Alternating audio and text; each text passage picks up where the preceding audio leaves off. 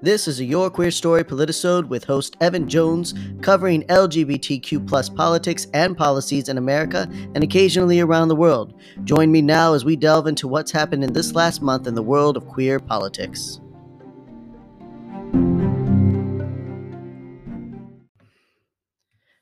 All right, questions, and welcome to another Politisode episode. If you did not catch the date night with Sam and Evan, our first one, I really encourage you to go back and check that out. Um, that segment is new to the Your Queer Story library. Um, our schedule, agenda, whatever you want to call it. We are mixing things up on your queer story, and we are going to be giving you some more relaxed episodes. So, the date night with Sam and Evan is where we discuss queer culture and events and media and all those fun things. The Politisode episodes will become more frequent where I talk about queer politics and policies. And then, of course, Paul and I are still here giving you queer history as always. We're just mixing it up a little bit, partly because we needed to change. We really did. And we want to expand. Your queer story is growing. And partly because Paul and I are very busy. And so we needed to have some more relaxed fits. Uh, I love doing the research for the queer history episodes. I absolutely do, but I want to make sure that the research I'm doing for you all is good, is valid, that you can trust what you're hearing. And I'm becoming more busy, and Paul is becoming more busy. And because of that, we don't have quite as much time to devote to research as I did in the past. So I know that I can give you two and possibly three really solid queer history episodes each month, but um, in order to have the time to do that, and in order to continue producing regular content for you all, we have to be able to do some more relaxed things. And I think it's fun to talk about these relaxed fit. Maybe maybe you have a partner or a friend who's not really that into history, but maybe they want to hear about queer culture, or maybe they're really into politics. So this is just expanding the world that is queer, that is your queer story. And yeah, so here we are in another politisode. If you didn't listen to last month's on trans legislation, it was a little bit different format than what our standard will be going forward, but I definitely encourage you to check that out. So we will be doing this in chunks, just like the Sam and Evan date night, because I like to mix things up. And so we're going to start with our first segment, the bizarre story of the month.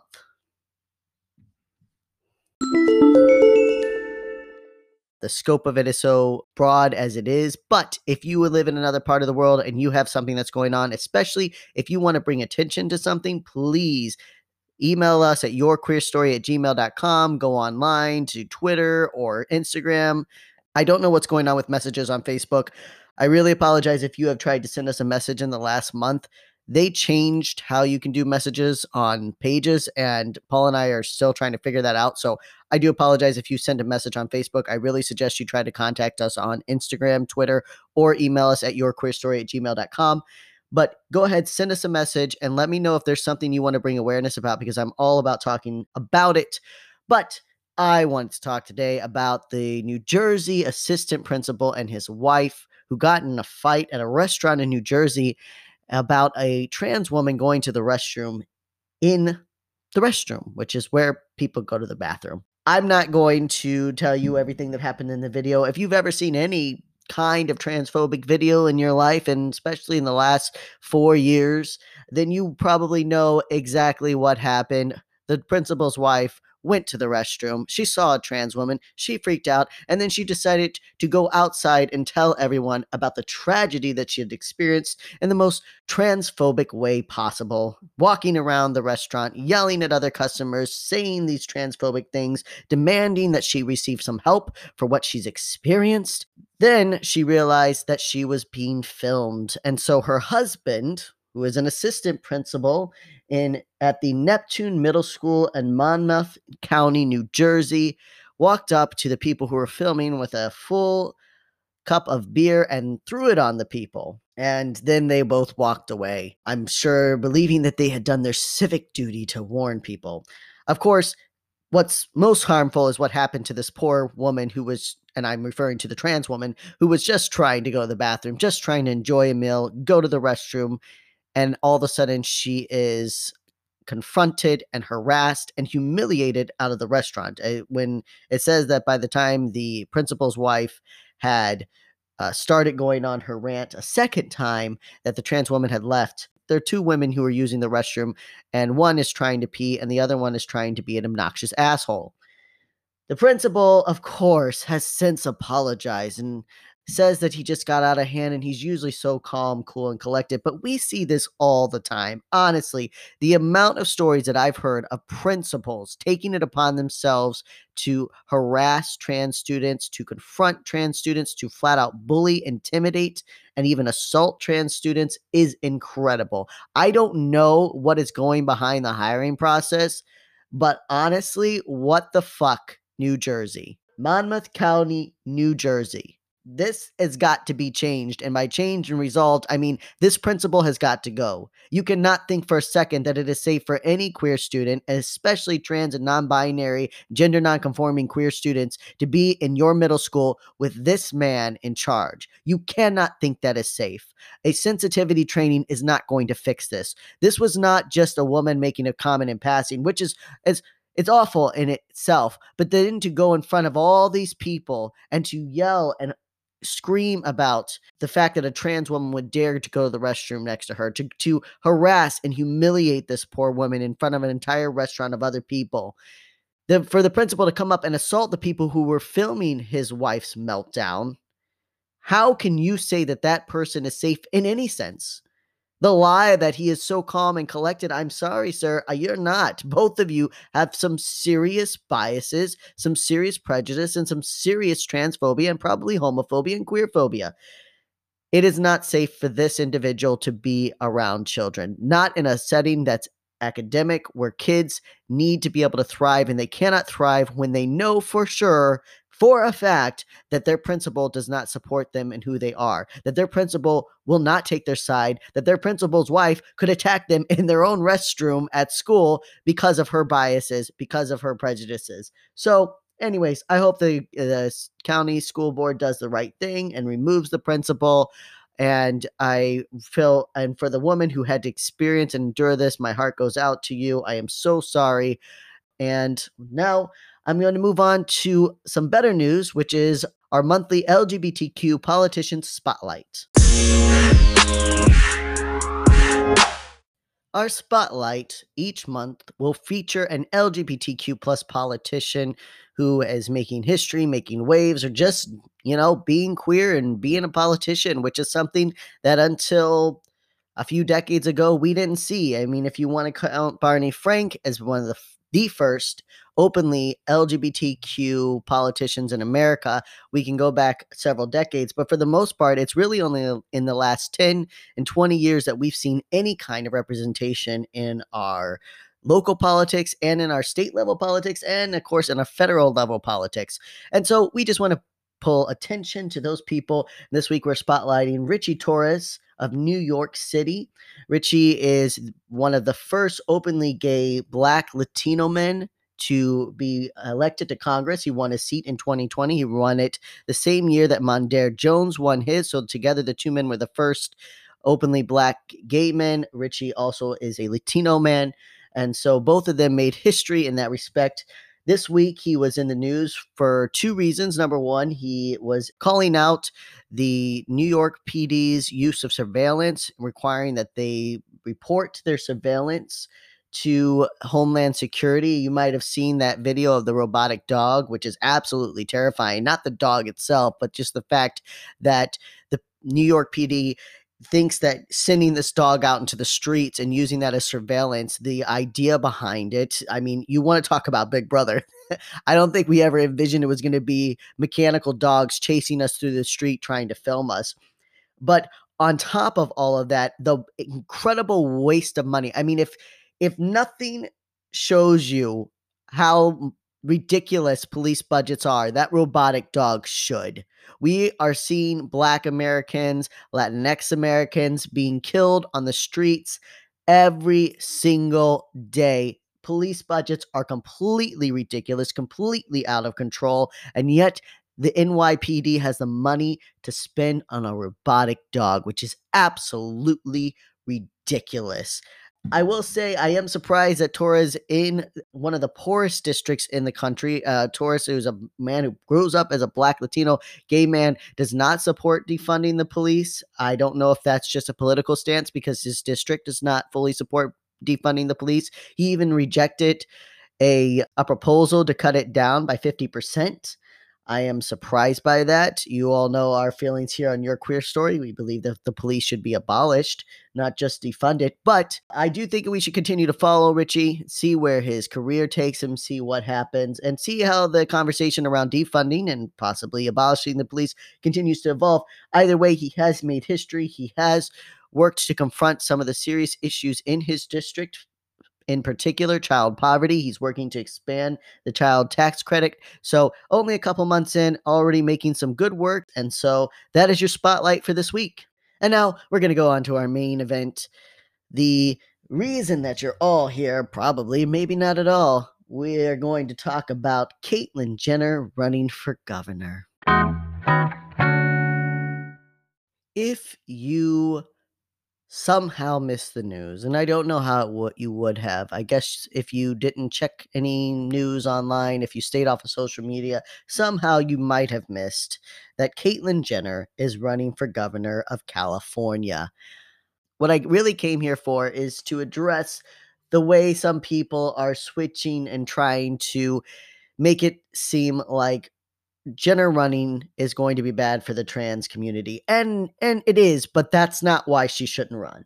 So, if you're not aware, in California, Governor Gavin Newsom has faced some really harsh from both sides the 2020 election and a lot of people who were Trump supporters or who were just Republican supporters and which really was both in 2020 a lot of folks very upset by Trump's loss have challenged elections across the country and have challenged their leaders across the country, especially conservatives challenging Democratic leaders, feeling the loss of power that they had maintained for four years. Now they're feeling the pendulum swinging back to the other side. And so there has been a lot of calls for removal of political officers.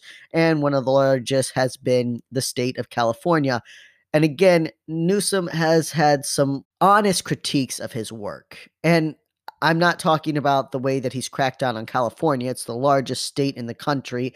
And there have been high spikes of COVID 19 in that state since the beginning of the pandemic, been high deaths, high sicknesses. And so there's definitely some concerns there.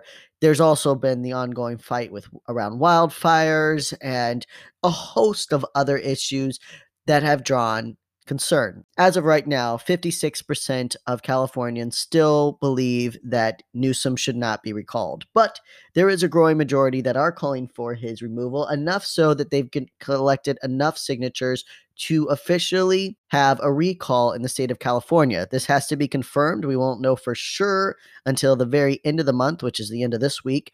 But it is almost certain that uh, California will have another a recall election at the end of this year, which is exactly what it sounds like, where a sitting leader is then held to another reelection that is not in line with the traditional reelection schedule a lot of Republicans have thrown their hat into the ring. This is not the first time this has happened in California. California has a history of this. This is actually how Arnold Schwarzenegger first became governor of California because there was a recall election. But at that time, there, Davis was much more unpopular than Newsom. Newsom is not very popular, but he's not as unpopular as Davis was.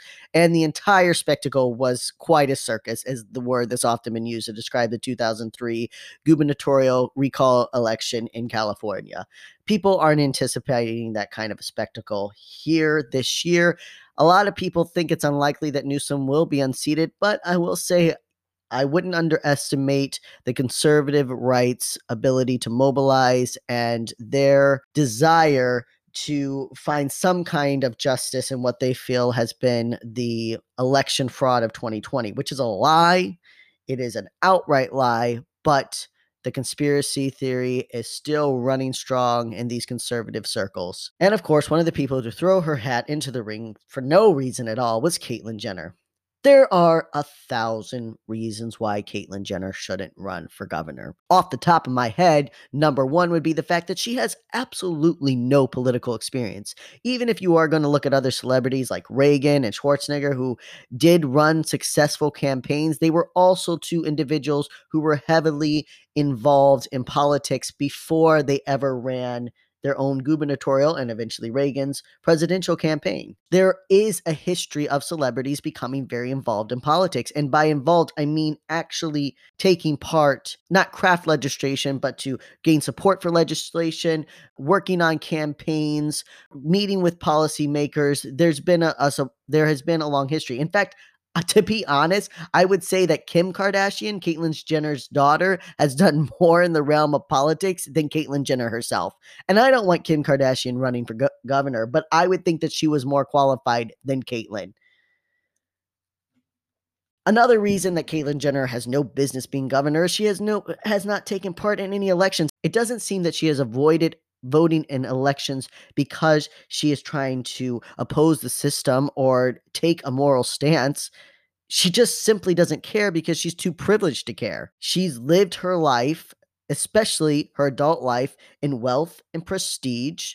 As coming out as a trans woman, she has definitely faced discrimination and harassment, but she does have her wealth and her notoriety to kind of cocoon some of the things. And it does expose her to some more federal and worldwide level harassment. I'm not going to belittle the horrible things that have been thrown at Caitlyn Jenner since she had the courage to come out as herself.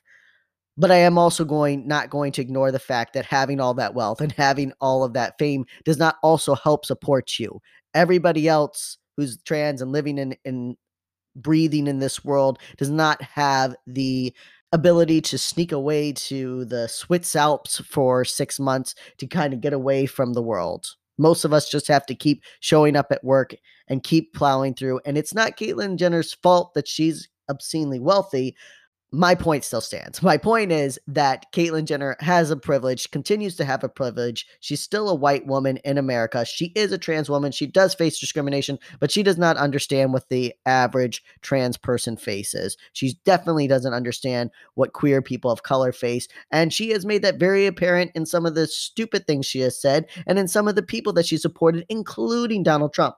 My whole point of growing off on this rabbit trail was to say that Caitlyn Jenner hasn't even voted in two thirds of the elections in the last 20 years. She is not a woman who has been invested in politics. She only said that stuff about Donald Trump because people seem to care what she thinks. She didn't even actually vote for Donald Trump. She didn't vote for anyone in 2016. And then in 2018, when Donald Trump came out, when it was so obvious that Donald Trump was not going to support LGBTQ people, which every person knew, when that was obvious, then she suddenly turned and she cast aside her support for him. But she didn't cast aside her support for the Republican Party, which is the party that is actively working to discriminate against LGBTQ and specifically, or not specifically, especially the trans and gender nonconforming population. Everything that Caitlyn Jenner does, again, comes from this privileged perspective, which is why she's one of those people that can be fiscally conservative and socially progressive. It is not often that you see white people who aren't wealthy who run that line.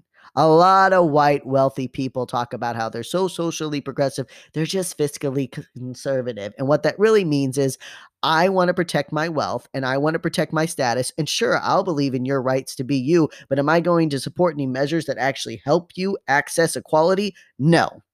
I'm not going to change the way I live my life so that you can be equal. And that's basically what that means in a nutshell at least from a white rich perspective. In addition to all of this, the fact that Caitlyn Jenner is a Republican is rare in itself. I mean, 50% of L- registered LGBTQ voters are Democrats. Then you have the other half, which is a mix of Republican, independent, and other party voters. She consistently stands on a side that opposes her own people and yet is consistently looked at as a spokesperson for her people. And to be fair, the LGBTQ community has repeatedly said Caitlyn Jenner does not stand for us. Caitlyn Jenner does not represent us. People don't care about that. But I will address one argument that is being used that I do think is very wrong and very harmful. And that is the argument that if Caitlyn Jenner runs for governor, she will be weaponized against the trans community. She probably will, but that's not Caitlyn Jenner's fault. Of all the things that are Caitlyn Jenner's faults, and of all the reasons that Caitlyn Jenner should not run for governor, has no business running for governor. The fact that she is trans has nothing to do with it.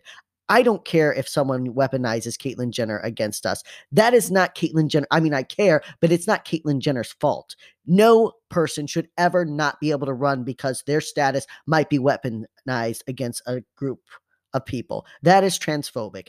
If you told Kanye that he shouldn't run for president because he's black and it'll be used to make black Americans look bad, that is a racist ideology. That is a racist idea. Caitlyn Jenner being told that she can't run because her transness might hurt us, or that she could, should consider how her run might affect the LGBTQ community is transphobic and it's homophobic and it's queerphobic. And we're not going to buy into that line of reasoning. Caitlyn Jenner shouldn't run for president or shouldn't run for governor. Sorry, I'm just anticipating a few years when she does decide to run for president. Caitlyn Jenner should not run for governor because she has no business running for governor. No business whatsoever because it is obvious, just another reason that she wants to stay in the news. And I am referring to all the times where she has done stupid things to re- say in the news.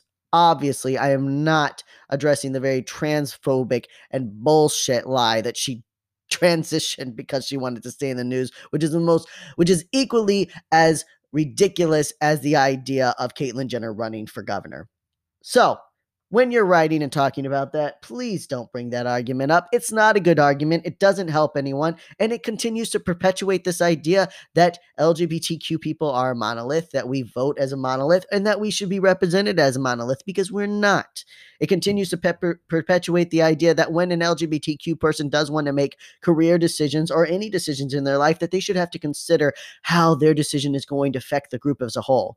Queer people want to be free just like everyone else, which means we want to do dumb things like run for governor when we have no political experience, just like everyone else. If Donald Trump can run for president with no political experience, then yeah, Caitlyn Jenner can run for governor with no political experience. And all we can do is hope that the people of California are not going to fall for that horrible, horrible choice. Anyways, that has been me today on your Politisode. Thank you for joining me. We will be back every month, and I look forward to continuing our discussion.